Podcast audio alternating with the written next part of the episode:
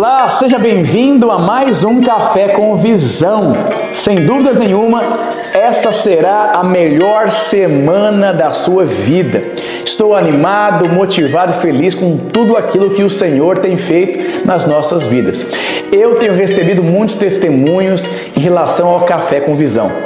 Sabe, uma vez eu fui numa construtora perguntar o preço ali, visitar os apartamentos decorados e eu fiquei surpreso.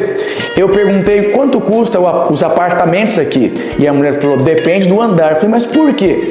Que a questão não é o apartamento que você compra, e sim a visão que você tem ali da sacada. Eu falei, quanto que é o primeiro andar? Foi é um valor. Falei, e o décimo quinto andar? Eu percebi que era muito mais caro. Eu vou dizer uma coisa para vocês: não vale a pena você viver uma vida sem se permitir ser construído.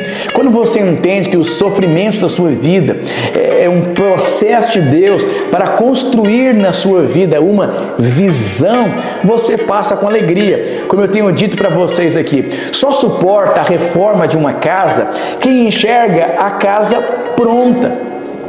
E eu vou dizer: seja feliz enquanto você espera, seja feliz enquanto você está sendo treinado, lapidado e construído. Você sabe que a visão, primeiramente, ela é construída dentro de você, e a partir disso você vai viver fora de uma forma muito exitosa. Quando nós olhamos ali a parábola dos talentos, o homem que recebeu um talento, a Bíblia deixa muito claro em Mateus capítulo 25: receioso, eu escondi o talento que você me deu. Essa palavra receioso aponta para inabilidade. E é tão interessante que aquele homem recebeu algo valioso sem fazer nada. A graça de Deus é, é, é em seu favor, a favor de Deus sobre a sua vida. Tudo que você recebeu, que está nas suas mãos, foi o Senhor que te deu pela graça dele. E você não pode viver uma vida com essa palavra receioso escondi o talento. Essa palavra receioso é inseguro, é uma inabilidade, é uma incerteza, é um medo. Já que eu não sei o que fazer com o que eu recebi, eu escondi. Tem muitas pessoas que não sabem o que fazer com o dom, com o talento, com o recurso, com o casamento, com a célula, com o ministério. Eu quero fazer uma pergunta para você. Você sabe o que fazer com aquilo que Deus te deu? Porque quando você não sabe o que fazer com aquilo que Deus te deu, você faz duas coisas. Você enterra literalmente, não quer saber mais disso, ou você vive a sua vida não saindo do lugar. É o mesmo contexto. Dia 20 não tem mais dinheiro, a cela não sai do lugar, é crise no casamento. Mas por quê? Porque você não constrói, você não edifica, você não sai do lugar porque é receioso. E sabe que a pessoa que tem medo, que tem receio, que, que ela não faz nada. Agora, o homem que recebeu cinco talentos, imediatamente ele saiu, porque ele sabia o que ele faria com aquilo que ele recebeu. Eu vou dizer uma coisa para você. Por que, que você precisa se permitir ser transformado por Deus? Para que você possa ter a habilidade de fazer de fazer a coisa acontecer com aquilo que Deus te deu. José, presta atenção, ele era o filho da velhice de Jacó. Ele era o filho mimado. E aí Deus tinha um algo para a vida dele. Ele vai ser um governador, ele vai ser um ministro, ele vai preservar a vida.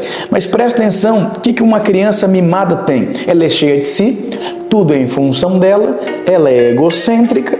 E aí quando Deus ele olha para José e fala: "Meu Deus, para ele chegar lá, ele vai precisar de um processo. Ele vai ter que ser construído por dentro.